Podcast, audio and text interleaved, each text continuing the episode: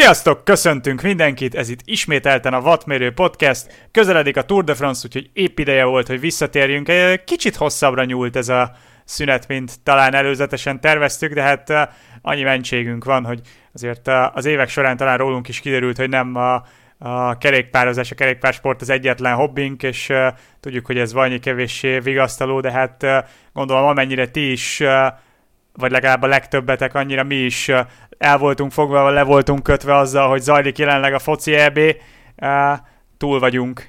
Ugye most már a csoportkörön láttunk egy, azt gondolom, hogy fantasztikus szereplést a magyar válogatottól. Milán, te hogy élted meg ezt a szűk két hetet így a válogatott szereplésével? Hát szia, Bence, köszöntök mindenkit.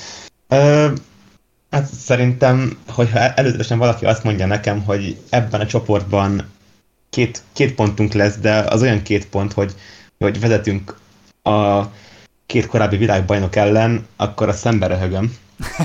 Mert ugye hát igen. Az, EB előtt így, így lamentáltam magamban, hogy hát a portugálokat ugye a az öt évvel ezelőtti tapasztalatok alapján megszorongathatjuk, akár egy döntetlenre jók vagyunk, de hogy, hogy most kicsit károgó legyek, a németek és a franciák ellen nem lesz esélyünk, de hát ugye ez pont fordítva történt, és szerintem aki látta ezeket a meccseket, csak, csak pozitív véleménnyel lehet a válogatottról. Nyilván aki nem, nem szereti a focit, nem szereti azt, hogy ennyi pénz, ezt elég nem kéne mondanom. De Ezt nyugodtan azért. szerintem, mert kerékpáros podcast, úgyhogy nyugodtan szíthatod el. Vagy... hogy ugye ennyi, ennyi pénz megy a fociba, és, és épülnek a stadionok. Hát lehet, hogy ennek ugye meg lett a, az eredménye, vagy meg lehet az eredménye egy pár éven belül, hiszen amit, amit leraktak a srácok ebben a csoportkörben az asztalra, arra szerintem senki, de senki nem számított, ugye pont úgy, hogy két kulcsjátékosunk Kalmár és Szabasztai nélkül is egy kell találniuk, és szerintem nem elképesztő volt. Hát igen. Uh, ez a jó is, hogy mondtad a kulcsjátékosok hiányát, ez most olyan tényleg, mint hogyha arról beszélnénk, hogy a, a Jumbo-nak Roglic és Kruiswijk nélkül kéne kiállnia erre a Tour de France-ra, megnézhetnénk, hogy mennyire lenne ugyanaz a csapat uh, nélkülük, mint, mint most majd velük. Mm, voltál ugye uh, valamelyik mérkőzésen? Igen, a, a franciák elleni voltam kint, és uh, egyébként teljesen pozitív csalódás volt, ha mondhatom ezt. Uh, teljesen könnyen ment ugye minden a szolgáltvételtől kezdve a beléptetés, gyorsan haladt. Uh, a hangulat is rendben volt az egész stadionban, nyilván a magyar szurkolókat nem kell bemutatni senkinek. Európa szerte szóltak a cikkek arról, hogy, hogy mire képesek ezek a szurkolók, és szerintem meg is mutattuk, hogy hogy ugye nyilván a teltháznak is köszönhető, hogy nálunk, nálunk voltak Budapesten a legjobb hangulatú mérkőzések. Így van. Így van. Na jó, de hát uh, tulajdonképpen kapóra jött azért, hogy most, hogy így véget ért a csoportkör, nyilván fáj ezt mondani, hogy, uh, hogy számunkra véget ért a torna, de így, így legalább kicsit uh, pozitív kontextusba helyezve, tényleg szarul hangzik ez, el tudjuk határolni a kettőt, és most, hogy az EB már így kicsit a háttérbe, így egy kicsit talán könnyebben tudjuk az EB-t háttérbe szorítani a kezdődő Tour de France mellett, hiszen mégiscsak azért elsősorban erről fog szólni. Természetesen az az adásunk, nem kell aggódni, nem lettünk focis podcast, úgyhogy uh, szerintem vágjunk bele abba. Szokás szerint beharangozzuk a három hetet. Mm, az útvonallal fogunk kezdeni, aztán beszélgetünk majd az esélyesekről, és a végén szokás szerint szóba kerül minden más, a sprinterek, a hegyi trikó és hasonlók, illetve majd visszahozunk egy régen elővet rovatunkat, az over is, úgyhogy nagyjából ez a menetrend, és, és akkor beszéljünk is először az útvonalról. Azt gondolom azért, hogy az mindenképpen elmondható, hogy ilyen Tour de France útvonalat elég régen láttunk. Mármint milyen szempontból? Ö, mert szerintem, szerintem a Tour de France-nak van egy ilyen törnyen rossz szokása, hogy beletesznek a, az útvonalba egyes szakaszokba három-négy brutális hegyet, aztán pedig egy lejtmenettel véget ér a szakasz. És ennél jobban én nem gyűlölök jobban semmit. Megmásszák a, a turmálét, vagy a vantut kétszer. A vantut kétszer, tudom, és aztán a turmálét vantut kétszer, és aztán lemennek. És én ezt egyszerűen nem tudom felfogni, hogy ez miért jó. Hát nyilván, nyilván. A, az evidens válasz az, hogy a, a falu fizet, vagy a város fizet a, a befutóért, nem a kecskék a Monvantu tetején, de emellett nyilván szakmai szempontból kevésbé lehet emellett érvelni. Mm,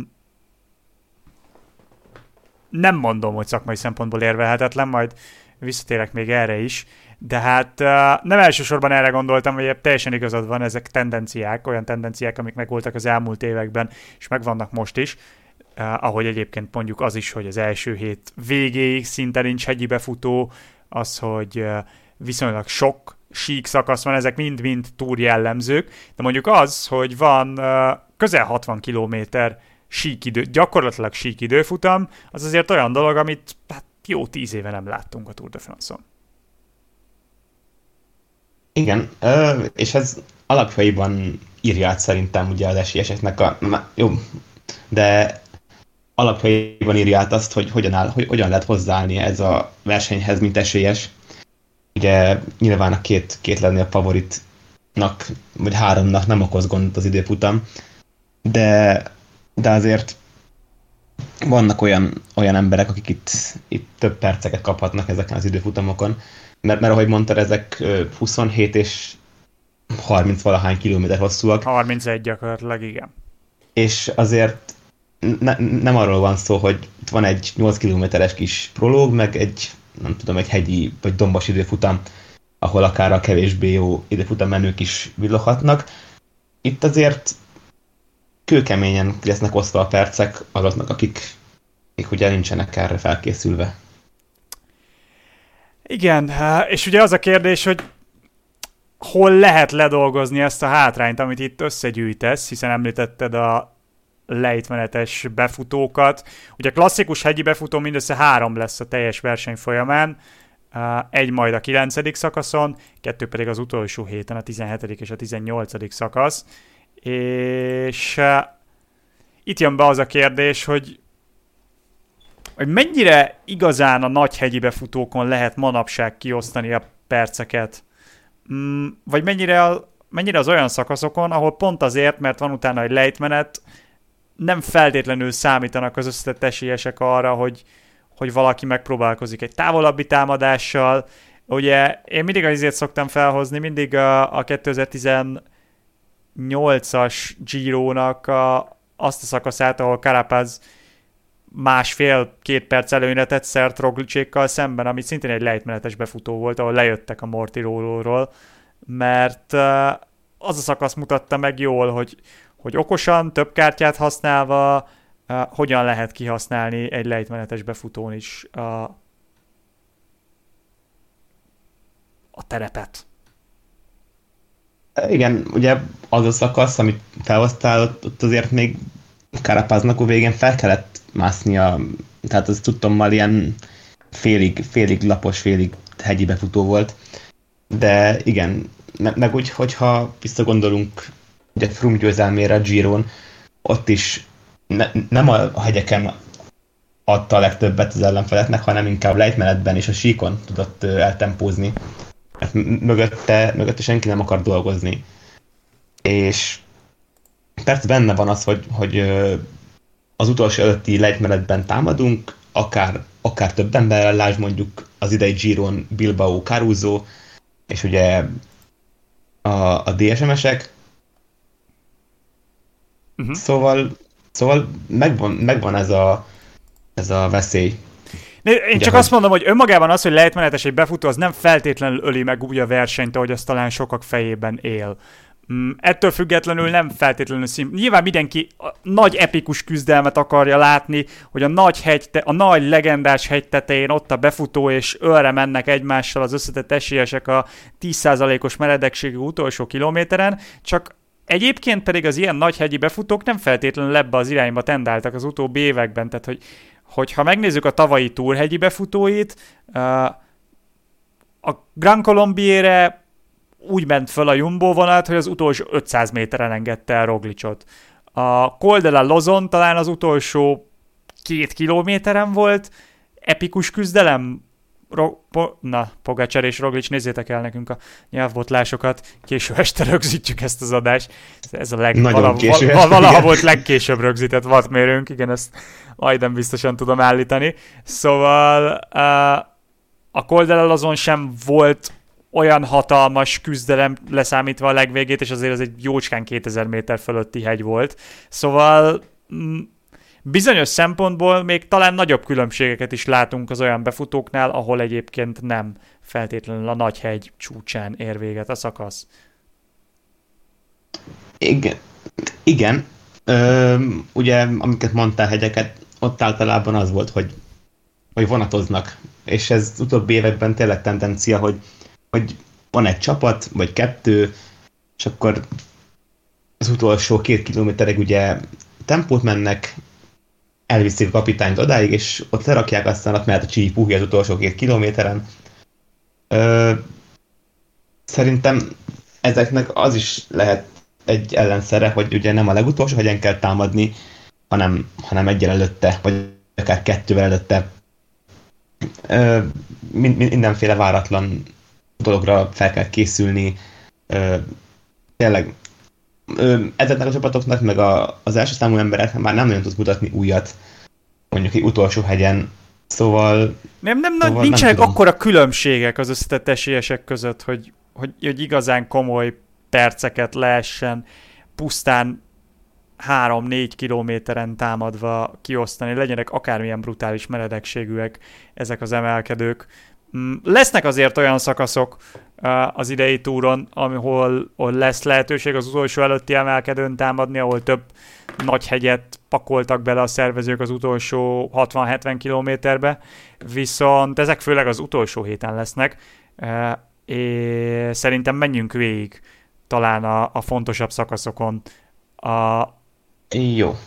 az elejétől kezdve. Ugye rögtön kezdünk, említettük, hogy hegyi befutó nincs majd csak az első hét végén, viszont rögtön két kisebb emelkedős befutóval kezdünk. Azért az elsőben szerint, elsőnél szerintem egyetértünk, hogy inkább az emelkedőket bíró sprinterek, a robbanékony versenyzők csatázhatnak majd, tehát nem, nem feltétlenül, nem az összetett esélyesek, de, de mi a helyzet a második szakasszal, ami ugye a de Bretagne? Igen, és ugye az első két szakasz, meg talán még a harmadik is ugye Bretagne, Bretagne-ban megy, ami egy relatíve szeles szakasz, és hát ugye az utóbbi években azt is láttuk, hogy, hogy a helyezkedés is e, ezeken a szakaszokon is végig kell figyelni, széttépi az oldalcélra a mezőnyt, ott, ott, ott is percek lehetnek kiosztva, de én is azt gondolom, hogy az első szakaszon akár egy Van egy Fanart, ugye Alaphilippe, Szagán harcolnak majd a győzelemért és a sárga trikóért. A Mürte Bretanyon szerintem ott sem lehetnek lehet kialakítani akkor a különbségeket. Ezt láttuk ugye az elmúlt évekből. Nyilván, hogyha valaki rossz formában van, akkor beszedhet egy fél percet, 40 másodpercet, de elszállni szerintem ott még nem lehet. Nehéz. Azt láttuk azért, hogy minden uh, előző alkalommal, amikor, amikor ezen a, az emelkedőn versenyeztek, 2015 és 2018 ugye a legutóbbi kettő, akkor azért volt egy-egy versenyző, aki időhátrányt kapott. Ugye 2018-ban Dumoulin, bár neki emlékeim szerint defektje volt a, az emelkedő lábánál, 2015-ben meg talán a franciák Pinot és Bardé kaptak egy kisebb hátrányt, tehát mindig van egy-egy név, aki, aki begyűjt hátrányt, de azért többnyire 10-15 fő a, a legnagyobb esélyesek, ők együtt szoktak meg, megjönni. Uh, ugorjunk, ugye a következő fontos szakasz majd valószínűleg az ötödik lesz, ami az első időfutam. Mm, ez a két időfutam közül a dombosabb, és hát ebben sem nagyon vannak dombok. hát igen, ugye azt, azt mondtam adás elején, hogy itt azért olyan időfutamok vannak, ahol tényleg kijött ugye az időfutam tudás, és hogy ki mennyit gyakorol ezeken a kerékpárokon. és hát nincs, nincsenek dombok vagy számottevő hegyek, ahol, ahol ezt kompenzálni lehetne mondjuk a tiszta hegyi menőknek. Szóval itt, itt aki idefutamot tud menni, hatalmas előnyben, előnyben lehet ezekkel a versenyzőkkel szemben.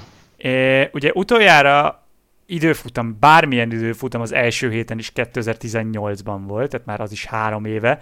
Ilyen sík, uh, hosszú sík időfutam pedig legutoljára 2012-ben, amikor ugye Wiggins húzta be a túrt. Uh, mit jelent majd ez a verseny dinamikájára nézve, hogy, hogy e, viszonylag hamar lesznek nagy különbségek azok között, akiket említettél, hogy, hogy tudnak jól időfutamot és azok között, akik kevésbé?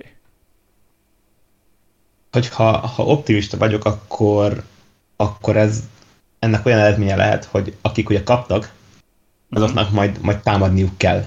Viszonylag, viszonylag hamar, hiszen ugye a 20. szakaszon is lett majd egy időfutam, közte meg, meg rengeteg hegyi szakasz, de, de hogyha nagy Isten bekapnak ugye másfél-két percet egyből az ötödik szakaszon, akkor, akkor nagy tűzijáték kell tőlük a következő szakaszokon, hegyi szakaszokon, hogy ezt visszahozzák. Ha viszont pessimista vagyok, vagy talán realista, akkor azt mondom, hogy, hogy megint majd lesz a vonatozás, és mindenki megelégszik a saját kis helyével, és nem, nem lesznek extra támadások. Mennyire kell várni a hegyekig egy komolyabb támadással? Itt lesz uh, ugye még a nagy hegyek előtt a hetedik szakasz, ahol ugyan igazán nagy emelkedők nincsenek, cserébe azért kis gonosz, meredek kis falacskák, igen, és van 250 kilométer. Ez egy olyan szakasz, Igen, ahol ez... megpróbálhatják ledolgozni, vagy megpróbálhat valaki ledolgozni az időfutamon összeszedett hátrányából, vagy egy olyan szakasz, ahol a mezőny behúzza a kéziféket az elején, és 15 perccel hazaér egy szökés. Igen, ezt a szakaszt én is felírtam magamnak, hogy amit mondtál, a hetedik szakasz 248 km hosszú, ami, ami egyébként talán a leghosszabb szakasz az idei túron. Az, persze. Sőt, biztos, persze. És amint mondtad, ugye az utolsó 60 kilométeren azért lesznek gonosz, gonosz kisemelkedők, ahol szerintem biztos, hogy lesz próbálkozás, de, de amit mondtál, hogy akár egy szökés, szökés is hazaérhet, és akkor mögöttük lesz, lesz majd még harc, meg támogatások. Uh-huh. Mm, de a... itt is, itt is az van, hogy, hogy sokat, sokat nem tudsz adni az esélyeseknek, hogyha ha a csapat, csapat hátul dolgozik, egy-két ember megpróbálja, ott visszahozzák, mert, mert vannak olyan mély csapatok kerettel, akik, akik ezeket a támadásokat vissza tudják hozni. Kérdés ugye, hogy kinek lesz érdekeit kontrollálni a versenyt, erről majd beszélünk szerintem az esélyesek kapcsán. Másnap viszont már érkezik a nagy hegyekbe a mezőny, a nyolcadik és a kilencedik szakasz is két extra hegyi etap. Mm, ugye a nyolcadikon, ahogy arról már volt szó, vagy hát ahogy beszéltük, ott ugye nincs hegyi befutó, uh, ráadásul csak egy 150 kilométeres szakaszról van szó. Uh, a kilencedik szakaszon viszont uh, fölmásznak majd a tínyi emelkedőre, ahol ugye két éve járt volna a túr, hanem most a volna el a lavina. Mm, és az ugye egy hegyi befutó. Neked a két szakasz közül melyik tetszik jobban? Kezdem a nyolcadik szakasszal, ugye, ahol a Col de la Colombiert kell megmászni, ami, ami nem egy, nem egy vészesen hosszú, viszont egy átlag 8, 8,5%-os hegy, utána 15-16 km lejtmenettel, meg előtte is azért vannak ilyen átlag 8, 8,5-9%-os emelkedők, szintén ilyen 6 és 8 km közöttiek. Ez a szakasz szerintem az első olyan lesz, ahol, ahol el lehet szállni, és hogy itt biztos, hogy lesznek próbálkozások, főleg, főleg a, az utolsó hegyen. De, de szerintem már, már az utolsó előttin is. Egyetértek. Én, én már itt ö, várok valamit, és akár utána a lejtmenetben pedig meg lehet tartani ezt az előnyt. De azért... nagy különbségek, a, vagy amik vég, végleg szántani fognak, szerintem nem fognak itt még kialakulni. Itt azért azt vegyük figyelembe, hogy oké, okay, hogy lejtmenetes a befutó, de lényegében 37 kilométeren belül van három kemény és hosszú emelkedő. Nem, egyáltalán nem csak a Col de la Colombier. Szóval nekem ez a szakasz kifejezetten tetszik abból a szempontból. Kicsit olyasmire emlékeztet, mint nem tudom, emlékszel-e, tavalyi nyolcadik szakasz volt, ahol uh, viszonylag hamar az oldalszeles uh, időhátrányát követően Pogacsár vissza tudott hozni egy percet a különbségből, uh, amit összeszedett, vagy a hátrányból, amit összeszedett uh, Roglicsal szemben. Az egy nagyon hasonló karakterisztikájú szakasz volt, ugye ez volt, amit végül Nem Péter nyert meg a, azzal. Igen, a fejre szürdel. A így van, így van, így van, így van. Igen, igen. Szóval uh, ez egy olyan szakasz, ahol lehet távolról támadni, és ebből a, az előbbi példából, a tavalyi nyolcadik szakaszból kiindulva, ez egy olyan szakasz, ahol lehet izolálni az összetett esélyeseket. Emlékezhetünk tavalyról, oké, okay, nem volt jó napja feltétlenül a Jumbo segítőknek, de ott például Roglic viszonylag hamar egyedül maradt. Igen, így, így hirtelen nem tudtam melyik szakaszról beszélni, aztán leugrott, hogy, hogy, hogy, hogy amit Nán Péter nyert meg, és hogy ugye Pogásár azt visszaadott egy, egy jó, jó, jó sok időt. mi volt az eredeti kérdés? Melyik, melyik szakasz tetszik a jobban a kettő közül? Ugye a másnap hegyi befutó tíngben, ami nem láttuk még az emelkedőt, pont azért, mert két éve elmosta a, a, a sárlavina, de egy jó hosszú cserébe nem iszonyatosan meredek emelkedőről van szó. És ugye, ugye ott a... Annyit láttunk a hegyből, hogy Walter Atti nyert ott a Laveníren. Igen. Igen jó emlékeink vannak. Tímben, igen, ez de azért nagyon más, amikor egy ugye... 23-as mezőny megy föl, mint amikor egy profi. Igen. Ugye a 9. szakasz nincs, nincsen benne sík, legalábbis nagyon kevés. Ö, ugye a tényi emelkedés hosszú, vannak benne sík szakaszok, ezért kicsit megtévesztő talán az átlan meredeksége. De szerintem, szerintem láttuk, hogy ez egy kegyetlen emelkedő.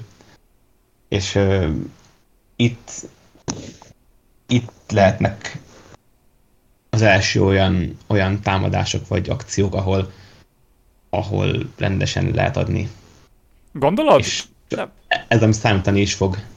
Én ezzel a szakaszsal kapcsolatban kevésbé vagyok optimista. Oké, okay, fölmennek 2000 méter fölé, viszont uh, említetted ugye, hogy nincs sík, ez rendben van, de a, az utolsó előtti emelkedő, a Cormede Rosaland, Mm, bő 50 kilométerre van a céltól, utána jön egy hosszú lejtmenet, majd szűk 10 kilométer sík, mielőtt megkezdik a tínyi emelkedőt, bolond, aki megindul az utolsó előtti emelkedőn, és akkor pedig ott vagy, hogy, hogy ott van 20 kilométered, uh, amiben vannak lejtmenetek, amiben vannak sík szakaszok, uh, ami helyenként ugyan nagyon meredek, mm, itt nekem az az érzésem, hogy ha nem öl meg a magasság, akkor az emelkedő önmagában, meg a szakasz önmagában nem fog hatalmas különbségeket csinálni a, az összetett között, de ne legyen igazam. Igen, ugye előtte, amit még mondtál, a, a Roslandet, előtte azért még le, lesznek emelkedők, ugye a, egyik kiemelt hegy, a, Coldupné. Igen. Ö, ami érdekes, hogy kiemelt ö, jelölés kapott, de... Hát 12 kilométer, közel 8 százalék, én azt elfogadom, hogy kiemelt kategóriás hegy, csak hát nagyon messze van a céltól. Tehát igazából nem... Nagyon messze van, de én azt, azt láttam ebben a szakaszban, hogy az elejétől kezdve ugye az, az első, nem tudom, 15 kilométer sík, utána, utána vagy, vagy, vagy fölmennek, vagy lefelé.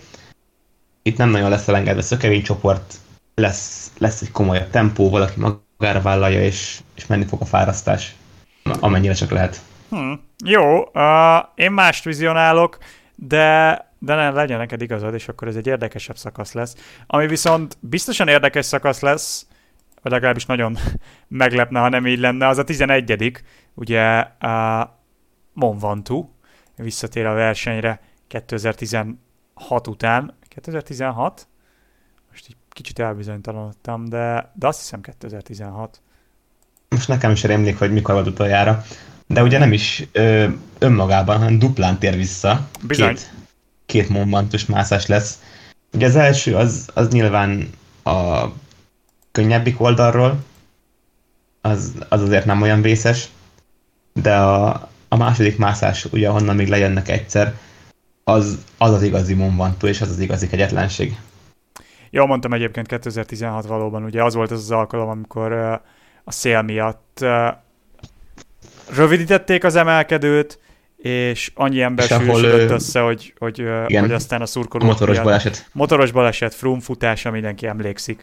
Szóval igen, 2016 óta most először van Vantu, és rögtön kétszer lejtmenetes befutóval, állítólag ráadásul nem is veszélytelen az a lejtmenet, vagy legalábbis egy nagyon gyors lejtmenet, ami, ami lejön a Vanturól, szóval ha itt nem lesz show, akkor nehéz látni, hogy hol. Igen, egy relatív hosszú szakasz, ugye 200 kilométer, sok mászás, meglepne, hogyha nem lenne egy akció. Ugye lesz a 15. szakasz, a második hét legvégén, ahol Andorrába érkezik a mezőny. Öh. Na, ha van hegyi szakasz, ami nem tetszik az idei túr útvonalában, az ez. Hosszú ugyan, de nincsenek igazán meredek emelkedők, nincs hegyi befutó, ráadásul az emelkedők közül talán nem is az utolsó a legnehezebb.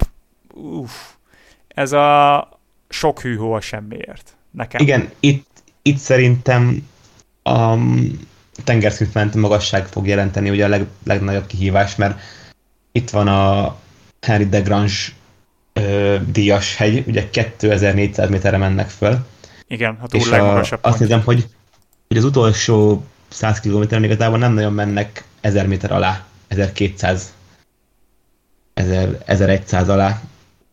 Szóval uh, itt, itt azért, ha nem, nem a hegyek, akkor inkább a, a ritka levegő fogja megölni az embereket.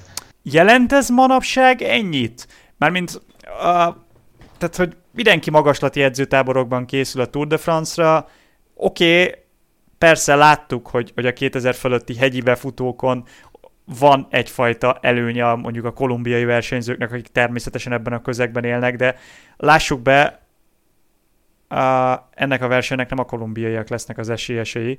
Ott van ugye Carapaz ekvadoriként, aki kihasználhatja az ilyen magaslatatta előnyöket, de, de, de rajta kívül a legtöbb esélyes európai, mm, köztük van, látsz ekkora szignifikáns különbségeket, hogy bárkinek gondot jelent a, a magaslat? leg, legnagyobb esélyek, esélyek közül nem. Tehát, hogyha mondjuk egy top 10-et kéne feltenni, közülük senkinek nem láttam, hogy gondot okozna a magasság. Nyilván persze ott, ott máshogy jöhet ki, ugye nem tudom, x, x nap verseny után a verseny hevében ez, ez hogyan alakul ki, mert hogy edzés között, edzés körülmények között ö, milyen számokat hoz, az egy dolog, de ugye a verseny az meg teljesen más, mint egy edzőtábor. Persze. Még egyébként tény kapcsán uh, nem hoztam szóba. Ez egy érdekes kérdés, hogy uh, ugye a Jumbo-ról tudjuk, hogy rendszeresen ott edző táboroznak uh, azon a környéken. Ez szerinted előny, vagy ezen a szinten már mindenki ismeri annyira ezeket az emelkedőket, vagy ha nem is ismeri, akkor, akkor megoldja versenyrutinból? Vagy, vagy azért még számít az, hogyha egy évben kétszer-háromszor az adott környéken edzőtáborozol? Nem tudom. Ez most egy, focis példával fogom hozni. Ez Á, mert úgyis elijesztettünk hogyha... mindenkit az elején a focival, úgyhogy semmi gond, most megnyugodtan szóba hozhatod. hogy ez olyan, mint mondjuk a hazai pálya egy csapatnál, hogy ugye otthon játszasz mondjuk hazai szurkolók előtt, de hogy igazából nem kéne, hogy ez hasson az ellenfélre, hogy mondjuk te otthon játszasz, mert hogy attól nem kéne rosszabbul játszanod, hogy, hogy az ellenfél szurkolója előtt vagy. Szóval le, Jumbo ott edz, de szerintem mások is bejárták, voltak ott, és akkor előnyt ez nem fog jelenteni, hogy nem tudom, szakaszon öt jumbós lesz majd a tízben, és többiek meg sehol. Nem, e- ekkora forra én se gondolok nyilván. Uh, talán azért uh, azért nem hátrány, hogyha egy emelkedőt az unalomig ismersz. Tehát a, ez a ha, ha már a hazai pályát mondtad, akkor ugye emlékezhetünk Walter Attira és a Kékesre, ahol azért láttuk, hogy durván belejátszott a hegyismeret, vagy nem kellett messzire menni. Ugye idén Hausen, akit tavaly Ati megvert, tudta ugyanazt eljátszani. gyakorlatilag Pepitában, szóval látjuk, hogy tud előnyt jelenteni, na, hogyha nem vagy idegen egy adott emelkedő. Persze, én is ismerem itt a meccsepen az emelkedőket, de mondjuk ettől függetlenül nem verném be Fogacsár vagy Roglicsot egy, egy, egy végyben föl, felé a Michelin, szóval... Um... Nyilván van az a különbség, amit nem lehet így eltüntetni, azonos Állja, képesség, vagy kis, kis, különbség, kis különbségeknél uh, jelenthet, jelenthet azért előnyt szerintem. Mm, ugorjunk tovább. Pedig a meccsekbe a Tour de France rajtját. Nem szívesen. Te már azt hiszem a Tour de Hongrival is megelégednél. Mm, bár ugye uh, igen. hallottunk ígéretet arra nézve, hogy ez akár jövőre meg is valósulhat. Na de térjünk vissza a Tour de France útvonalára. 17-18. szakasz az utolsó két igazán durva hegyi etap, ráadásul mind a kettő hegyi befutóval. Mm, 18. szakasz Tourmalé, uh, visszatér a Luzardiden emelkedője, ami ugye 2011 óta van újra, uh, 11 után van újra, akkor Luis Leon Sanchez tudott nyerni ezen az emelkedőn. Ugye itt két brutálisan meredek hegyről van szó, mindkettő átlagban nagyjából 8% de hát több mint 10 km, sőt ugye a túr mellé több mint 15 km hosszú, nem véletlen kiemelt kategóriás mind a kettő. Mm, nyilván 1500 méter fölött, a túr mellé 2000 méter fölött is van, ami ezzel a szakasszal kapcsolatban kicsit ijesztő, hogy se nem hosszú, uh, és hogy ezen a két emelkedőn kívül gyakorlatilag szinte emelkedés Semmi sem nincsen, tartalmaz. Igen. Ezt, ezt néztem én is, hogy ha mondjuk a Turmáli eré beillesztettek volna még egy, még egy emelkedőt, akkor azt mondom, hogy ez egyértelműen a király szakasz Turmáléval és az Ardidennel, de így, így nem tudom, hogy van-e, van-e ennek a versenynek igazi király szakasza. Hát, mit szólsz a következőhöz? Ami ugye szintén nem nagyon hosszú, bár azért 180 km. Mm, szintén nincs sok emelkedő az első 120 kilométeren cserébe, ami utána jön, az egészen brutálisnak tűnik. Mm, megmesznek ugye a Beiresz, így van, a 18-ra. Uh, 10? A 17 17-re, igen, bocsánat. És, ó, igen, jó, igen. Uh, igen. igen. Ott is, hogyha nem lenne 120 km az elején, akkor azt mondanám, hogy oké, okay, az tök jó királyszakasz, de így, így hogy uh, tekerni kell odáig 120 kilométert. Na jó, de 50 kilométeren belül meg ott van csak három brutálisan meredek emelkedő. Igen. Szóval de, nincsenek de hosszú lejtmenetek. Én azt mondom, nekem nem ez tetszik a legjobban, mert a legjobban nekem a nyolcadik szakasz tetszik, de de talán igen, tehát leginkább egy klasszikus király szakaszra, kemény hegyi befutóval, 2000 méter fölött, a harmadik hétvégén engem ez emlékeztet. Viszont igen. a verseny jó eséllyel nem itt fog eldőlni, hanem majd a 20. szakaszon, ami ugye ismét egy időfutam, ismét. Hát reméljük, hogy itt fog eldőlni. Hát igen, igen. Optim- legyünk Ez optimisták. Legyünk optimisták, szóval egy sík időfutam a 20. szakasz, 31 kilométer, nagyítóval se találsz benne emelkedőt, ez aztán tényleg a klasszikus időfutam menőknek kedvez. Mm. Gyakorlatilag ugye ezzel, ezzel itt összesen ezzel a 30 kilométerrel elérik a közel 60 kilométert, 2012 óta ez a legtöbb a versenyen. Beszéltünk már, és fogunk is beszélni még arról, hogy kinek kedvezhet ez igazán. Úgyhogy összességében szerintem az útvonalról nagyjából ennyi. Igen, itt ugye az, az utolsó időfutamon elstetjük azt a poént, hogy talán a vasúti felüljáró lesz a legdurvább emelkedő. Amit meg kell van, van benne 500 méter, átlag 5 százalék, csak Júj. jelezném. Talán ezt még mi, mi is kibírnánk egész jó tempó. Simán megeshet, őszintén nem tudom. No de, uh, térjünk át az esélyesekre, és uh, azért itt az elmúlt években, ahogy több különböző hárometes beharangoztunk már, uh, volt már több különböző megoldásunk arra, hogy ezt hogyan is csináltuk. Most nem gondoltam semmilyen uh, fancyre, egyszerűen megkérdezem, hogy nálad ki a legnagyobb esélyes? um, én pedig azzal válaszolok, hogy nálam az első helyen én azért próbáltam rangsorolni. Ja, ja, nyilván maga, magamban nekem is van egy rangsorom, most ugye közös, hogy, közös listát nem csináltunk. Nálam a címvédő és a, az egész szezonban kiválóan teljesítő Tadej Pogácsár. Ezzel a, a ezzel a leírással, meg ezzel a válaszsal már nyilván adtál valami fajta választ arra, amit, amit most fogok kérdezni, de te mi alapján, mi az a szempont, mi az elsődleges szempont, ami alapján döntesz, hogy ki a favoritod egy versenyre? Forma? A csapat? Vagy a, vagy a korábbi évek? Útvonal esetleg? Vagy, vagy, így, vagy így tisztán megérzés, hogyha, hogyha úgy adódik a helyzet?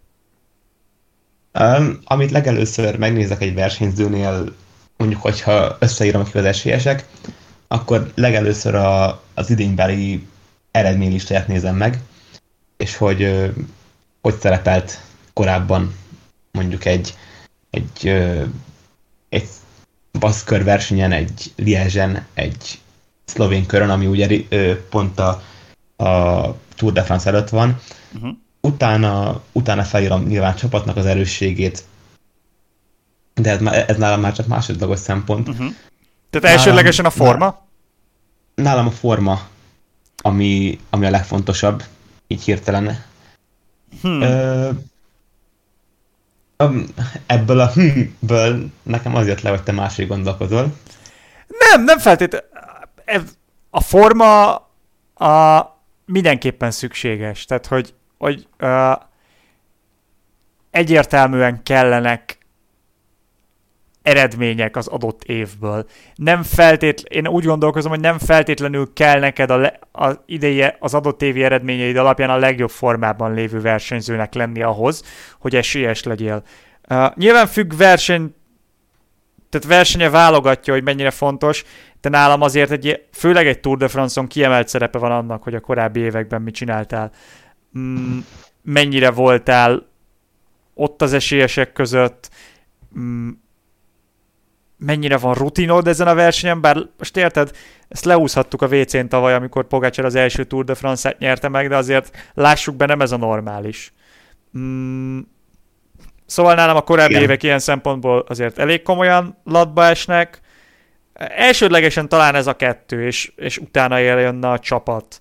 És, és uh, nyilván nem elhanyagolható az útvonal sem, pláne itt megint speciális esetek vannak.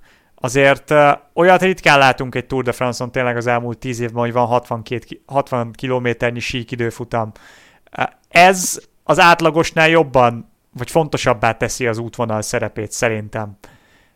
Alapesetben viszont egy jó formában lévő, kellő rutinnal, kellően erős csapattal rendelkező versenyző azt mondanám, hogy majdnem minden útvonalon meg tudja nyerni a versenyt. Igen, igen, nehéz, nehéz vitatkozni azzal, amit mondasz, ugye az időfutam azért mondjuk, ha megnézzük Wiggins győzelmében is hát rendkívül nagy szerepet játszott, ha, ha csak azt nézzük, ugye. Vagy akár mesélhetnénk arról, hogy szegény Puritónak hány győzelme lehetne három hetesen, ha nincsen időfutam. De ez megint, ez megint a rendhagyó eset, mert ugye Wiggins az abszolút időfutam menő, akinek egyszer bepakoltak 80 km időfutamot, és akkor megnyerte.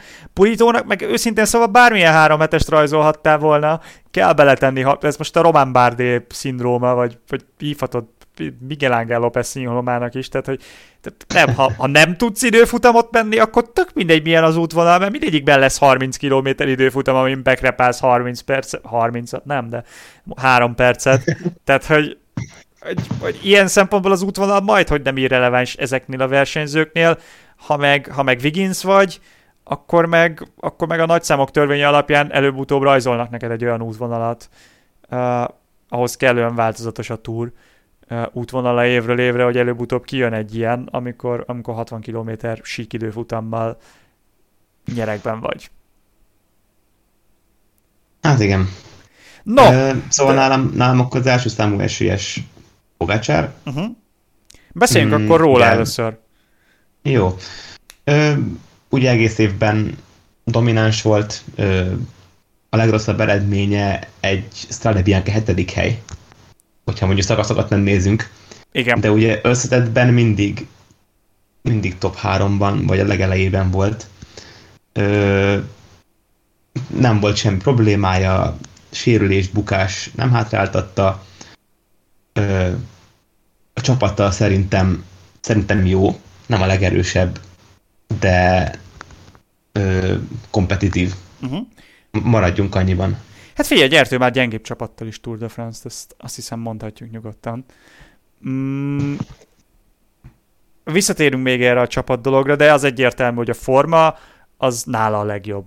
Ráadásul tényleg egész évben több típusú versenyen megmutatta, tényleg gyakorlatilag összetettben harmadiknál nem volt a legrosszabb. Soha ez, ez, ezzel nem lehet vitatkozni, hogy pusztán forma alapján Pogacsár a legnagyobb esélyes. Uh, nyilván ott a, a kérdés, hogy a csapata mennyire lesz funkcionális a tavaly, tavalyihoz képest. Erősebb nevekből áll, cserébe meg, mintha az ellenfelek is erősebbek lennének. Vagy legalábbis egy erősebb ellenfél csapatszinten biztosan van. Szerintem van az, van az kettő is, de ugye Pogacsár, Pogacsár szerintem az az ember, akinek nem kell, nem, nem kell csapat. Tavaly nem kellett. Szerintem, Tavaly nem kellett. Szerintem az UAE, az UAE nem fog beállni szerintem az elején rögtön ö, tempót menni, inkább, inkább ö, hátraállnak, figyelnek a háttérben, és kell, akkor, akkor oda csapnak, de, de nem, nem várok tőlük hatalmas dominanciát. Nem, de azért abban, hogy tavaly Pogacsárt uh, nem került igazi nyomás alá, amikor már nem voltak ott vele a csapattársai, abban nagyon komoly szerepe volt annak, hogy a Jumbo egy meglehetősen passzív taktikát játszott végig a versenyen. Na most ebbe a hibába a tavalyi időfutamok, tavalyi utolsó időfutamot követően nem biztos, hogy még egyszer beleesnek, és pláne nem fogja az Ineos ezt a taktikát megjátszani, akiknek az időfutam kilométerek hátrányt jelentenek Roglicsel és Pogacsárral szemben. Mm, így hiába lett még erősebb is a csapata, összességében jobban aggódnék Pogacsár helyében attól, hogy, hogy, hogy mi várhat rá, amikor már nem lesznek vele a csapattársai. Hmm. Hát ugye nyilván itt most la, ezeket latolgatjuk, meg, meg beszélünk, beszélünk róla, aztán majd az első hegyi szakaszon úgyis meglátjuk. Ö, Nyilván, ami, ami, nem tudok hozzátenni most így. Ami nála még ijesztő, vagy amit mindenképpen el kell mondani szerintem, hogy a srác 22 évesen Tour de France győztes, Lies győztes, és azt látod a formáján az egész idejében, vagy azt látod a, az ő szintjén, hogy még mindig felfele ível a pályafutás, tehát még mindig egyre jobb lesz. Uh, ilyen szempontból nyilván bőven benne van, hogy, hogy, hogy lehet bármennyire izolálni, lereagál mindent egymaga, és ilyen, nem is tudom, hmm, most a, a 2015-ös 2016-os Cruise jut eszembe, aki 18 szakaszon át mindent úgy vett át röhögve, hogy hogy, hogy elképzelhetetlen volt, hogy, hogy, hogy bárki megrogja a szenat. Tehát, hogy lehet, hogy ledominálja ilyen szinten az egész versenyt, mert, mert formája alapján, meg teljesítménye alapján, ami benne van, ezt, ezt sem tartom kizártnak, de azért ezt három héten keresztül végigcsinálni, az nagyon nem egyszerű. És, és most már a meglepetés ereje, a, a, a kicsit talán leírt helyzet, a, az, hogy nem ő az elsődleges esélyes, az nem fogja úgy segíteni, mint tavaly. Igen, hát idén, idén nem fogják elengedni Pogacsát, hogyha ha netán véletlenül az elején össze egy-két perc hátrányt ugye a gyollaszél miatt. Ö, igen, tehát ugye tavaly is láttuk, hogy ugye mondtad passzív taktikával, de Roglisnak volt ö, 19 szakasz, amit lehoztak hibátlanul, és aztán, aztán mégse, mégse sikerült. Le, tehát, hogy domináltott az egész Tour de France 19 szakaszon keresztül, ugye ezt Simonét is be, bemutatta pár évet a Giron. Ha van egy rossz napod, elszállsz és kész. Igen. Mm, Roglicot említetted, nálad ő a második számú favorit? Igen, a listámon ő, ő van a második helyen. Ö, hát azért neki nem volt, nem volt tökéletes ugye a felkészülése. A Párizs Nizzán bukott, meg azért, azért most idén nem, nem nyerte rommá magát. Ugye a baszk, baszkört nyerte meg plusz egy időfutamot, de de azért nagyon Pár, keveset Párizs is, igen, Párizs Nizzán is ugye domináns volt, de ott volt a bukása, és ugye két hónapja nem versenyzett. Inkább, inkább ugye edzőtáborba ment. Szerinted mennyire bölcs annak a fényében, hogy a korábbi években láttuk, hogy a három hetesek legvégén azért rendre kicsit veszít a legélesebb formájából. Ugye egyértelműen ezt próbálja meg ezzel kiküszöbölni a Jumbo, ez mennyire lehet hatékony taktika? Nem tudom, számomra, számomra mindig az a legjobb felkészülés, hogyha, hogyha mondjuk a riválisok között, versenykörülmények között tudod magad tesztelni, és nem, nem az edzőtáborban. Mert ugye mégiscsak az edzőtábor, meg ott, hogy ott milyen számokat hozol, teljesen más, mint hogyha az ellenfelek között versenykörülmények között hozod le.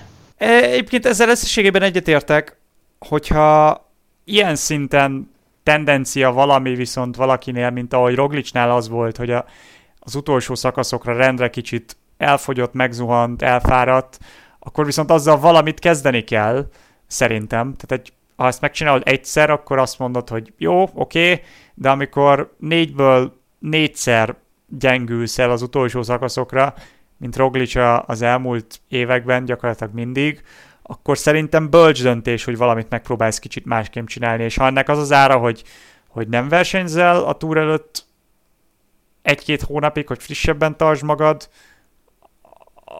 akkor, akkor ez, ez megér egy próbát.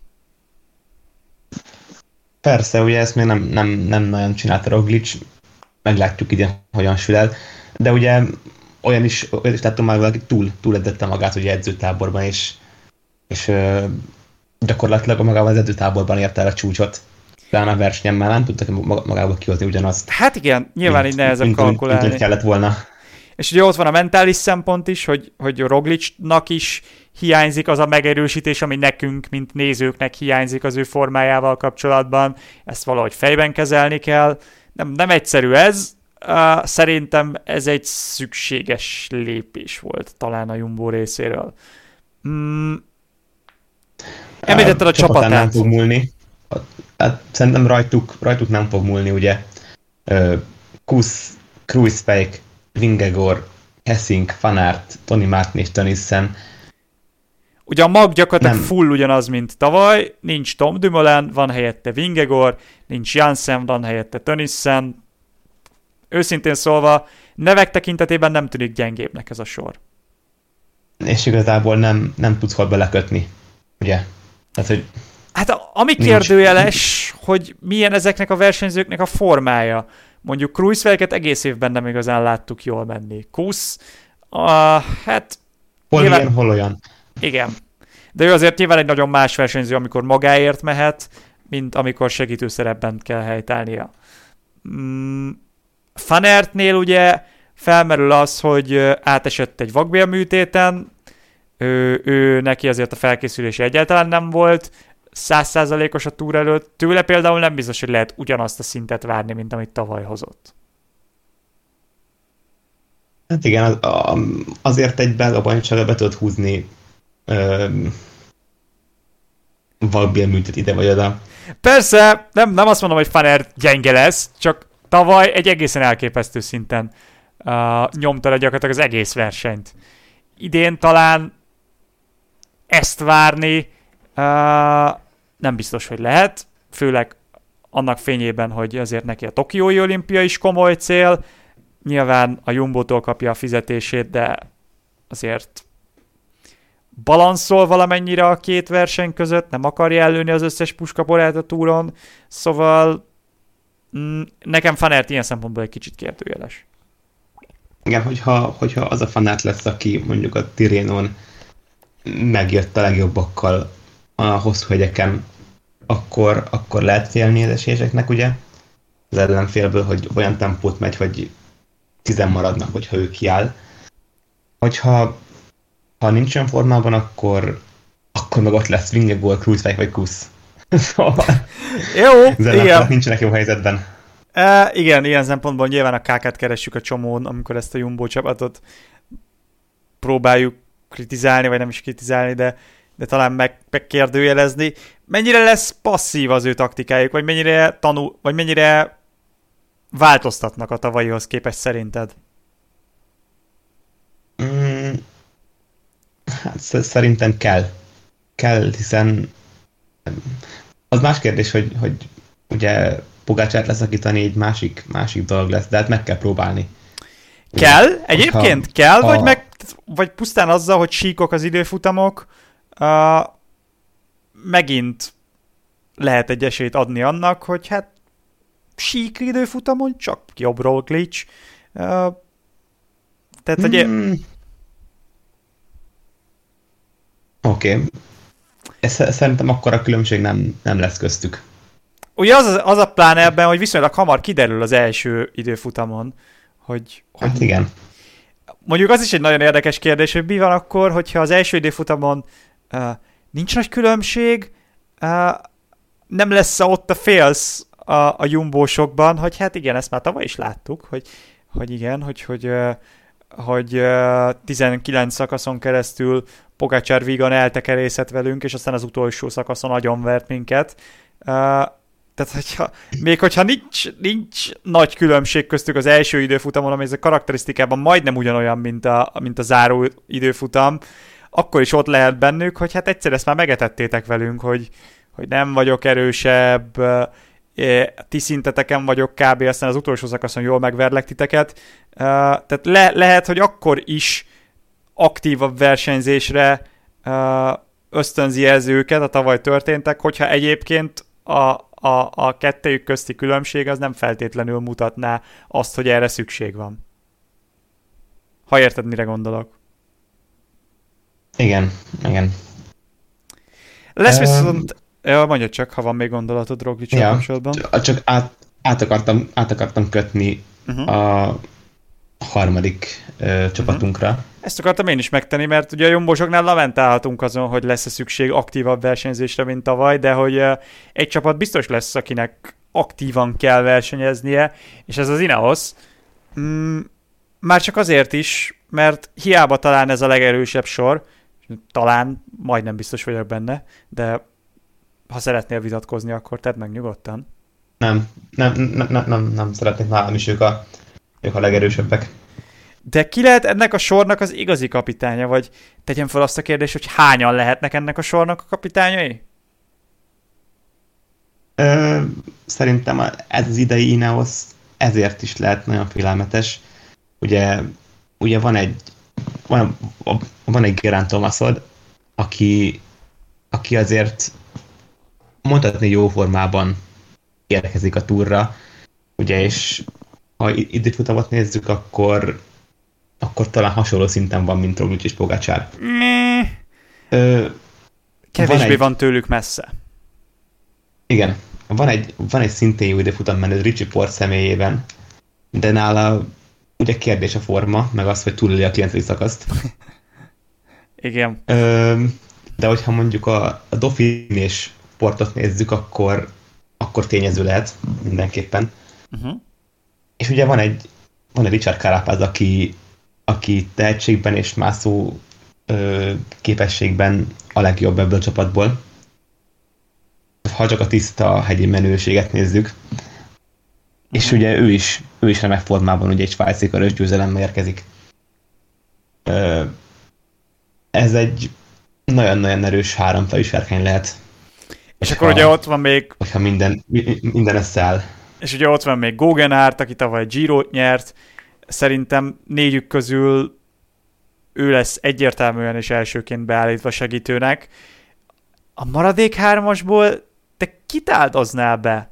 Mert azért lássuk be, ha a csapat nem Movistar, akkor három kapitányjal, vagy három kapitányra vigyázni, három kapitányjal taktikát csinálni, uh, piszok nehéz.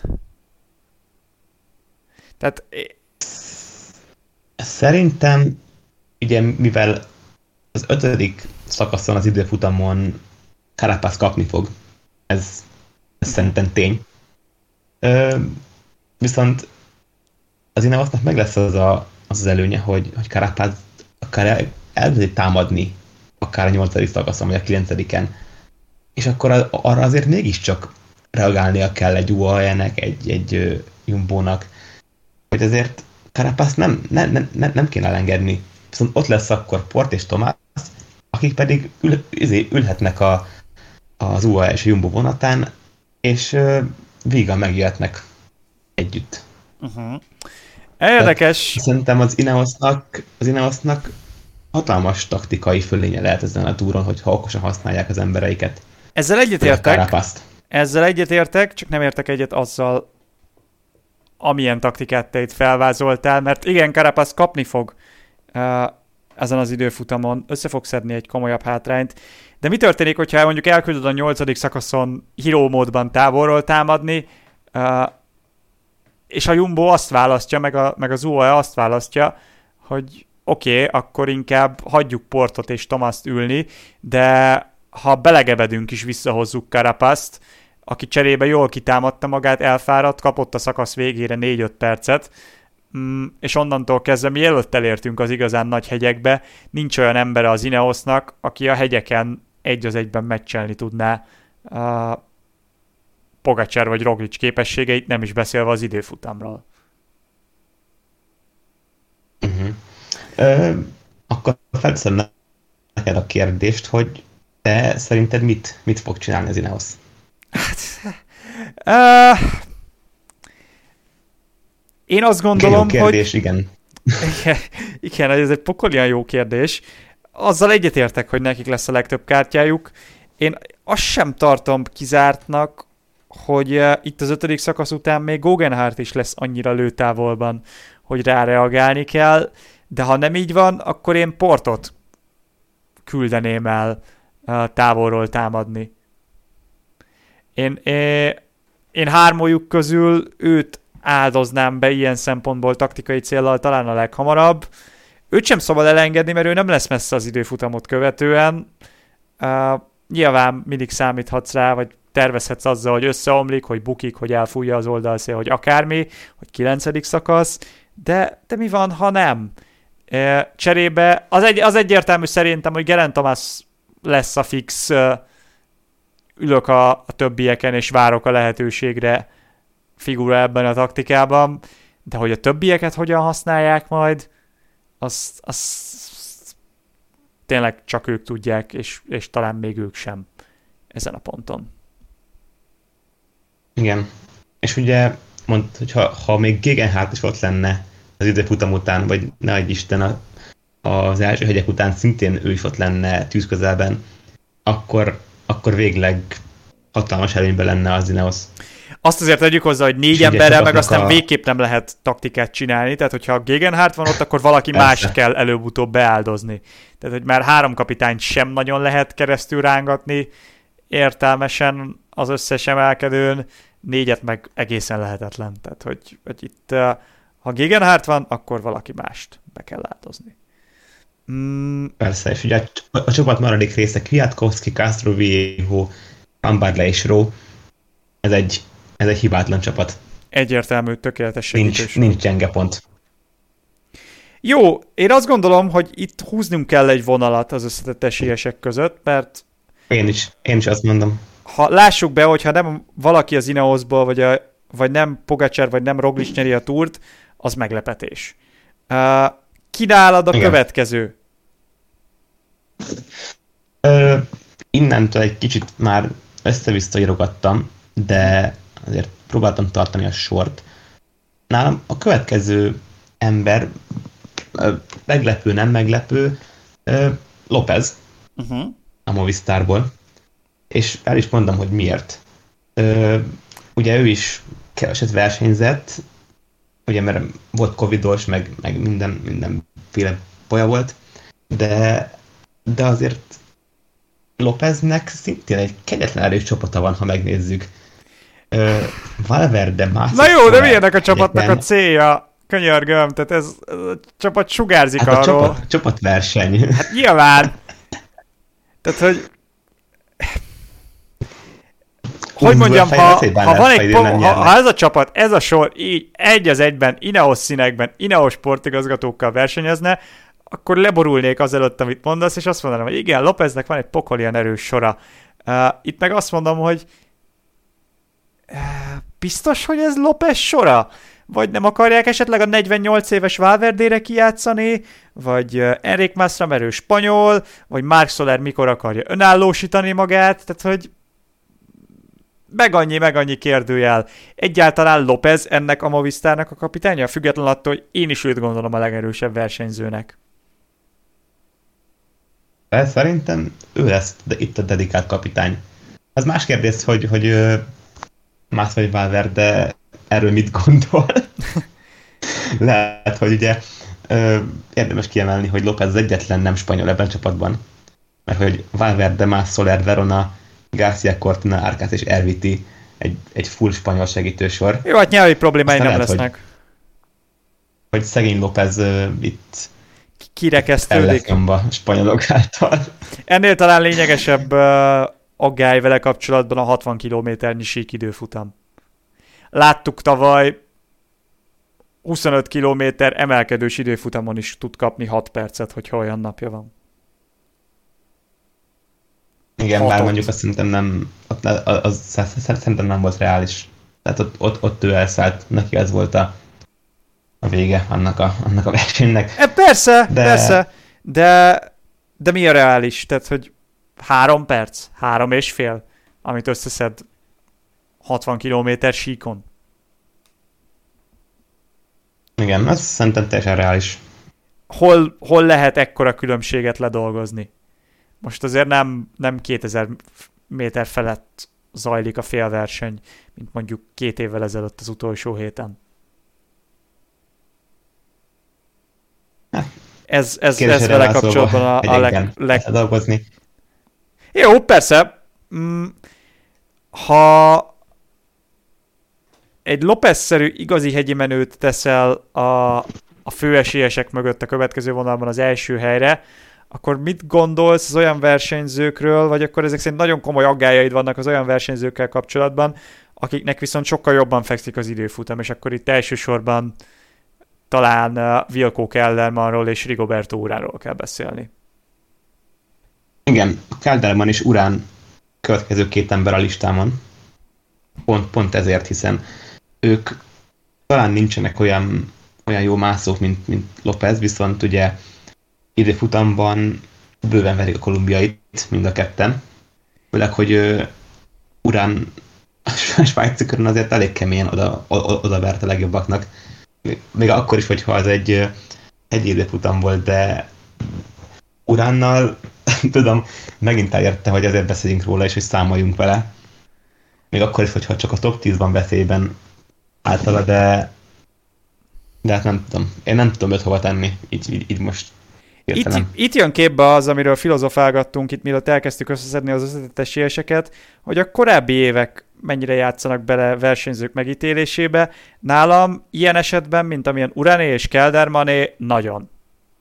Tehát, hogyha valaki éveken át ott van az elit közelében, de sosem tud győzelem közeli, vagy valós győzelmi esély közeli eredményt produkálni, hiába volt Urán is Giro, vagy Tour második, uh, Giro második is volt, uh, meg, meg Kelderman is Giro dobogós, valahogy nem látom, hogy ezen a legmagasabb szinten velük ne történne valami, vagy egyszerűen ne fogynának el egy-egy pillanatban. Tehát, hogy papíron minden ott van, fekszik az útvonal, jó a csapat, korrekt a forma, de, de, de nem látom, hogy, hogy hogy bennük lenne az a, az a, az a három héten át tartó folyamatos jó teljesítmény, ami kell ahhoz, hogy akár a dobogóra felférjenek ezen a versenyen. Hát igen. Um, és talán pont ezért, ezért helyeztem Lópezt, Lópezt ugye eléjük, hogy, hogy uh, le, Uránnak és Káldermannak is lesznek szerintem olyan napjai, mert szerintem napjai lesznek nekik, ahol, ahol perceket kaphatnak a, a, a hegyeken is.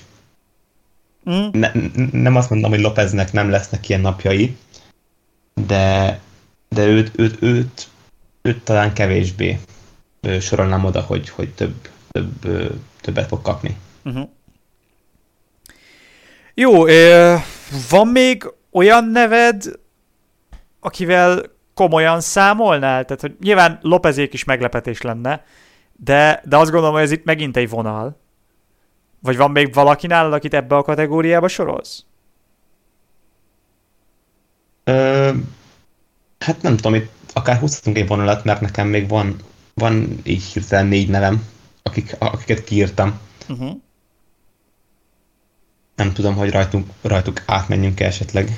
Nekem is vannak még neveim, csak azt mondom, hogy itt megint van egy szintugrás, tehát hogy Lopez és Lopez a talán kvalitások alapján, meg a korábbi évek tapasztalatai alapján, Kelderman meg Urán pedig a, az útvonal miatt van nálam egy szinttel följebb, mint bárki más, aki ezután jön. De nekem is vannak még neveim.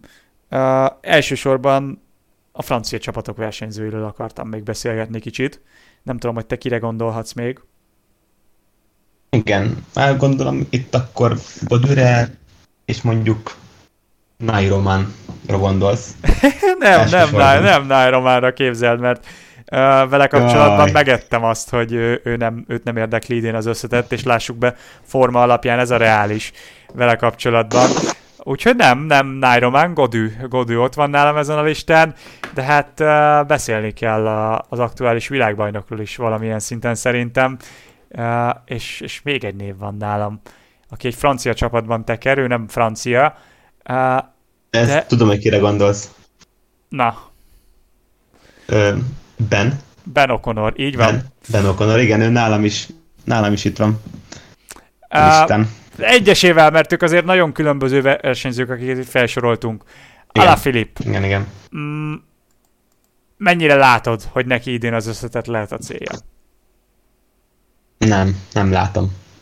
Egy, egy százalékot adok, hogyha mondjuk a hetedik szakasz után valamilyen csodálatos módon vezetni az összetettet, akkor azt mondom, hogy, hogy akkor megint akár top 10. De de nem. Az útvonal miatt, Tokió miatt esetleg, vagy, vagy egyszerűen Alaphilippben nem látod, hogy, hogy felvehetné a versenyt? Hát, Alaphilippben nem, nem látom, ugye ez ugyanaz volt a helyzet, mint mondjuk ugye pár év, amikor sárgában volt rengeteg ideig, mint mondjuk annó Thomas Ökler, a, akinek se előtte, se utána nem volt soha hasonló, hasonló túrja. Szerintem Alaphilipp, Alaphilipp nem, nem, lesz, nem lesz tényező ezen a versenyen. Szakaszokra van esélye, rögtön az első kettőre, szóval uh-huh. szerintem jobban kiegyezne egy-két szakasz győzelemmel, mondjuk egy összetett 20. helyjel. E, ezzel egyébként egyetértek teljesen. Ettől függetlenül szerintem idén inkább van benne összetett ambíció, mint, mint mondjuk tavaly volt, meglátjuk, hogy ez aztán hogy sül el. Hogy sül el David Godünek, aki ugye bevallottan tanuló céllal érkezik először kapitányként a Tour de France-ra, meddig viheti ez a tanuló év Godüt? Egy top 10? Szerinted tőle már jó eredmény lenne, vagy ennél azért kicsit ambiciózusabb? És mondjuk um... Keldermanék szintjével, vagy Keldermanék szintjén lehetne elégedett a versenyével, ami ugye a top 5, top 8, ilyesmi. Ugye Godülnek a személyiségét is mondjuk kettő, ketté lehet választani. Van egy uh, iszonyatosan erős mászó, mászó képessége, uh, ami szerintem simán top 10-be vihetné, viszont, viszont van egy iszonyatosan gyenge időfutam képessége. Hát. Uh, és szerintem ő lesz az, aki ki ilyen, ilyen két és fél, három perceket fog beszedni egy időfutamon, külön-külön. Amivel viszont elszállhat ez a, ez a top 10 esélye. Én egyébként kimondottan szurkolok neki, hogy összejöjjön, mert, mert egy szimpatikus srác, és végre van esélye Pinot távol létében ugye rámenni egy Tour de France-ra. Mm, szerintem, szerintem egy top 10 benne van, de, de semmi több. Uh-huh. Én egy fokkal bizakodóbb vagyok, olyan szempontból, hogy azért időfutamok két, két és fél perceket be, be tud szedni 30 kilométeren, de ez még mindig nem több, mint amit itt Lopeznél mondtunk. Nem ezen fog szerintem múlni. Más kérdés, hogy első túrján kapitányként, francia kapitányként, talán a hegyekben is lesz olyan rossz napja, meg fogja csapni annyira a nyomás, hogyha jól áll, akár a top 5 közelében az utolsó hetet megelőzően. Én inkább ettől féltem őt igazán, de, de szerintem egy top 10 mindenképpen benne van, és, és lesz ő ennél még jobb is a, a következő években. És akkor ugye ott van Okonor, akiről ha azt mondod a szezon elején, hogy Ben Okonor, mint Tour de France akár top 10 esélyes uh, beszélni kell, akkor pofára höglek. hogy, hogy ebben a fickóban olyan szinten nem láttam semmit, még azt követően sem, hogy, hogy tavaly egyébként nem ment rosszul az év végén, ugye főleg a Giron. Volt két, két remek szakasza, egy győzelem, egy második hely, és, és tényleg jól ment, de idén egész évben ott van basszus, és minden versenyen, ahol elindul, ott van a top 10 közelében, most már nagy versenyeken is, Romandin, a Dauphinén, uh, nehogy, nehogy beslisszanjon. Nem is, nem is tragikus időfutam menő ugye Okonor, sőt, igazából egy korrekt időfutam menőről van szó. A meglepetésem ereje vele lehet, rá nem nagyon fognak azért ugrálni a nagy hegyekben, szerintem ahhoz azért lesz hátránya bőven. Top 10. Igen, nálam Okonor mindenképpen egy, egy sötét ló. És uh, amit mondtál, rá nem fognak ugrani az esélyesek. Ö, a mászó képessége szerintem megvan, időfutamban közepesen, korrekt, minden, minden esély adott neki szerintem. Nem, nem hinném, hogy lesz bármiféle nyomás rajta. És ilyen kicsit... Ö, csapat, csapata az ugye teljesen ilyen ö, egyéni ambíciókkal, ugye Fanavermé, vagy Godon, vagy, vagy Nem Péter, Paritán. Azért, azért ez egy, ez egy olyan, olyan csapat, akik, akikben bőven benne van egy, egy-két szakasz győzelem. Benokorral pedig, pedig akár nem is, nem is szerintem rá fog fókuszálódni a sok, sok figyelem a csapatból, nem inkább másokra. Ő ezt kihasználhatja szerintem nagyon szépen, és megélt a top 10-be. Ilyen kicsit egy újabb kiadású Dan Martin, kicsit jobb időfutam képességekkel. Hm. Szórakoztatóan Igen. versenyez, támad, ha kell, aktív, látványos, igazán nagy esélye sosem lesz, de, de, de üde színfoltja lehet ennek a versenynek rá, szerintem érdemes figyelni. Jó, van még olyan összetett esélyesed, akiről érdemes beszélni, vagy, vagy így, így szűk egy óra 15 perc után esetleg rátérhetünk a sprinterekre? Szerintem egy, egy-két mondatban térjünk ki azért uh, Jakob, Jakob barátunkra. Nem, Ö... nem, ugorjunk, nem, nem akarok fullszángról beszélni. Nem. nem, nem, nem, nem, nem, nem, nem, nem, nem. Ebbe a, hú, ennek mi a magyar megfelelője, ebbe a, ebbe a nyúrlélekbe nem, nem mászunk le még egyszer, ezt már megtettük tavaly előtt, meg tavaly, meg előtte, úgy érzem magam, azért, mint a idétlen valahogy... időkikben. Nem. Nem, sehogy. Semmiképp. Valahogy mindig eléri azt, hogy beszéljünk róla. De miért? Most... Azért beszélünk róla, mert a szóba hoztad. Én azt se tudtam, hogy indul. Vagy kis túlzással. Tehát, Fulszang? Mi, mi, mi, mi, mivel? Mi, mi, mi, mit csinált Jakob Fulszang idén, amiért te beszélni akarsz róla? A svájci kör harmadik helye győzött meg, Svájci vagy a Lies Baston Lies 12 De de miért? Volt 1.15-re Carapasztól, épp hogy megverte Sakmant és Woods-t. Ez, ez, ez, á, nem. Nem. Nem. Uh, ehhez késő van. Beszéljük a sprinterekről. Beszéljünk sprinterekről. Mert hogy azért vannak. Vannak, az biztos. És sprinter szakaszok is vannak bőven.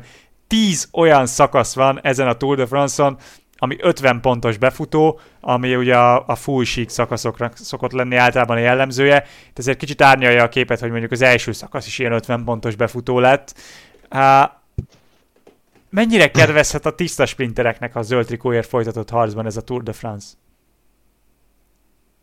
Uh, hát attól függ szerintem, hogy ki megy végig, hogy ki mennyire nagyon egyetértek, ugye. Nagyon egyetértek. Mert ugye itt van Caleb Juven, aki lehet, hogyha megnyeri a harmadik vagy a negyedik szakaszt, akkor azt mondja, hogy hát köszi, én az utcsóhitből nem kérek, nekem nem kell zöld trikó. Itt van egy Arno Demár, aki nálam 99 hogy végig fog menni, ha nem történik vele semmi.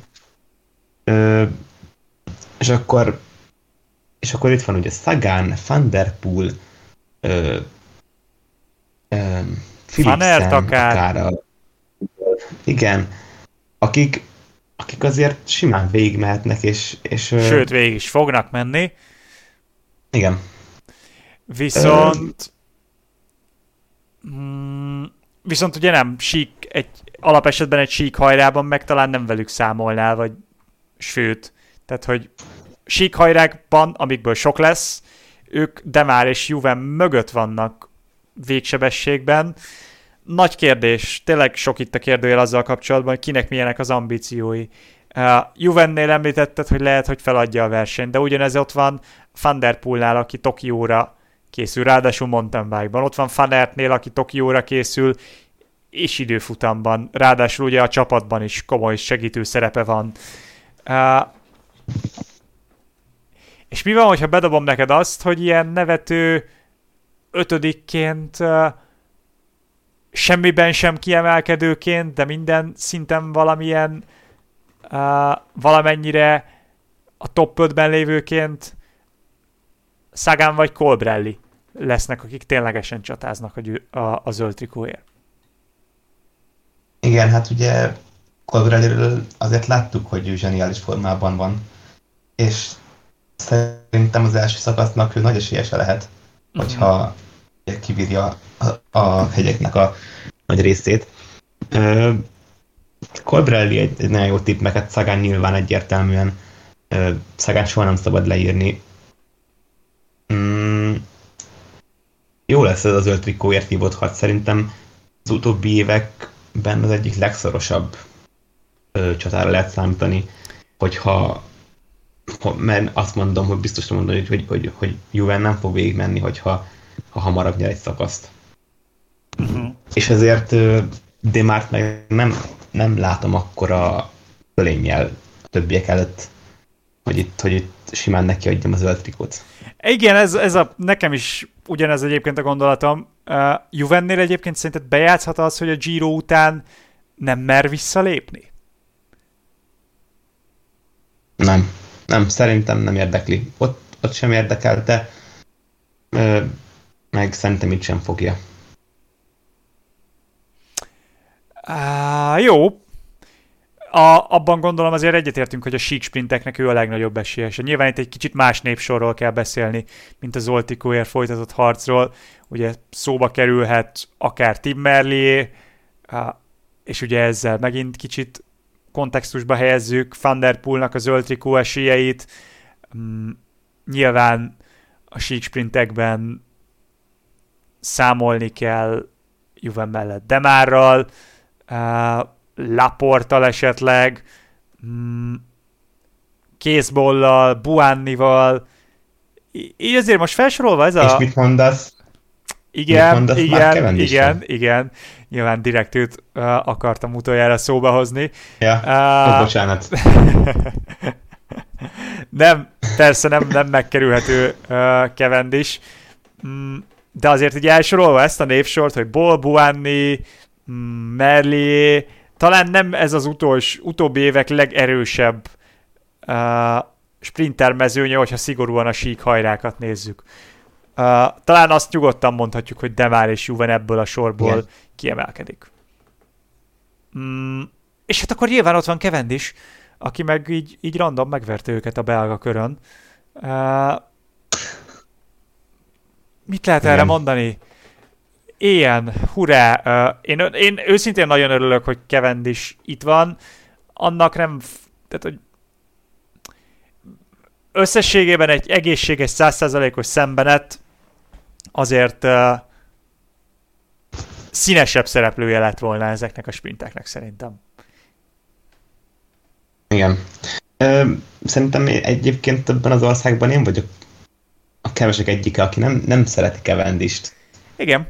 Ö, én valahogy nem, soha nem is szerettem ö, valahogy a kisugárzása, meg a... a el, el, el, el, elmondtad a... ezt már párszor, úgyhogy az az érzésem, hogy, hogy rutinos hallgatóink most nyomtak rá, tekerjünk át 15 másodpercet gombra. Uh, de... Ugorjunk át mi is. De, de, de, de, de nekem, én sem vagyok kevrajongó, ettől függetlenül szép sztori az övé, uh, azt azért nagyon unalmas lesz hallgatni három héten keresztül, hogy na, megdönti Cavendish a Merckx rekordot? Ja, tehát, hogy ez, ez, ez, de, de itt, itt, itt, az újságíróknak kell emberelnie magát, mert Kev itt van, Kev majd sprintel, én azt gondolom, hogy, hogy nem összességében uh, inkább a top 5 csatázhat, de basszus 36 évesen, az ő korában, az ő, ő történetével, ez is nagyon szép. Mm. Egyértelmű. Nem, nem akarom Kevendistől elvenni a, az érdemet, ugye a visszatérése és ugye az új eszvetése a Quickstepben. Egy igazi tündérmes lenne, hogyha ha ő itt visszatérve Mersz rekordjára ezt meg tudna dönteni, visszatérve a kvázi a halálból. De akár a szakasz győzelem is. Ja, igen, most szakaszra gondoltam, igen, igen, igen. Ugye Merck rekordhoz kéne neki még négy, azt hiszem. Azt, azt, fele, azt nyilván felejtős, akármennyi sík szakasz is van ezen a Tour de France-on. Jó, uh, még egy rövid dolgot említsünk meg, uh, amiről szerintem érdemes beszélni. Az elmúlt években tendencia volt, hogy uh, a három heteseken egyre több a szökevény győzelem. Ugye a tavalyi túron volt 7 darab, az idei Giron nem kevesebb, mint 10. Uh, azért ez alapján, az útvonal alapján, ez idén talán kevésbé valószínű. Viszonylag kevés olyan szakaszt látni, amire egyértelműen így rábökök, hogy na, tessék, ez egy szökevény szakasz. Mert mint vagy a sprintereket, vagy az összetett esélyeseket érdekelheti. Igen, és ugye mivel ennyi, ennyi jó sprinter van vagy egy szinten lévő sprinter van ugye Juvenen kívül, ezért minden egyes sík szakaszon szerintem lesz olyan ember, aki azt mondja, hogy én most akkor jól érzem magam, akkor próbáljuk meg.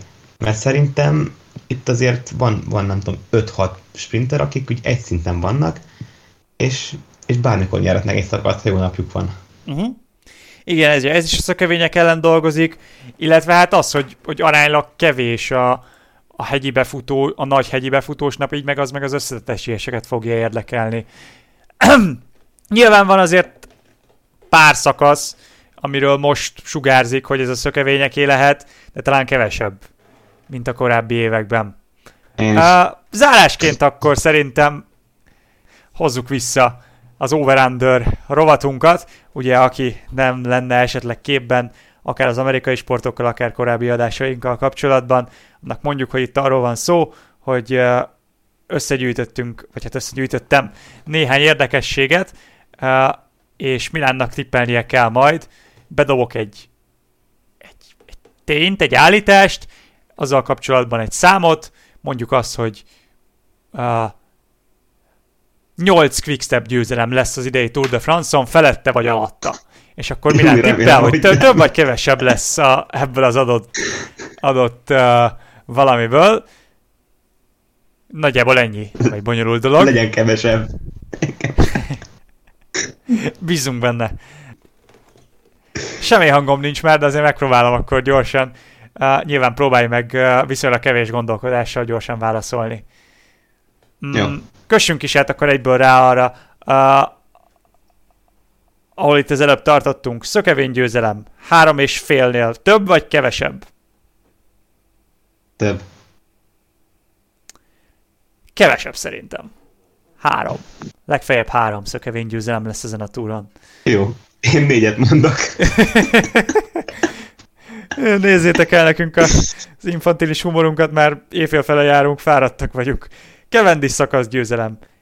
0,5-nél több vagy kevesebb? Ugye itt azért mondunk fél számokat, értelemszerűen, hogy ne lehessen azt mondani, hogy kereken egy, vagy kereken kettő.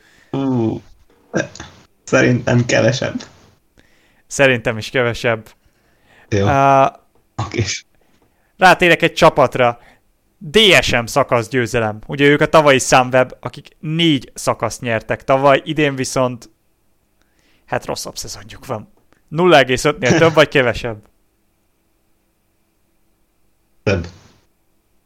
Kevesebb. Nem, fo- nem fognak idén szakaszt nyerni. Thunderpool vagy Fanert győzelem. Négy és félnél több vagy kevesebb? Uh. Egyébként nagy fejenként kettőnél több vagy kevesebb. Több. Több. Szerintem is. Itt belejátszik Fadertnek az időfutam, Fanderpoolnak az első szakaszok nagyon fekszenek, igazából Fanertnek is, Fanert a sík időfutamokon is ott lehet, vagy a sík uh, sprintekben is részt vehet akár. Szerintem, szerintem ketten többet nyernek majd, mint négy. Mm. Közben játszik az, hogy mindketten ufók. Igen, de ez belegondolni is durva, hogy ketten megnyerhetik a túr szakaszainak a negyedét. Uh, igen, na lépjünk tovább. Uh, francia versenyző a top 10-ben. Másfélnél több vagy kevesebb? Azért itt erre a korábbiak alapján már van Kevesebb. Sejtésem. Kevesebb. Kevesebb. Szerintem is kevesebb. Mm, Ineos versenyző a top 10-ben. Kettő és félnél több vagy kevesebb? Több. Kevesebb. Szerintem nem lehet három kapitányjal végigmenedzselni ezt a túrt. Előbb kell valakit beáldozniuk. Uh, Movistar versenyző a top 15-ben. Kettő és félnél több vagy kevesebb?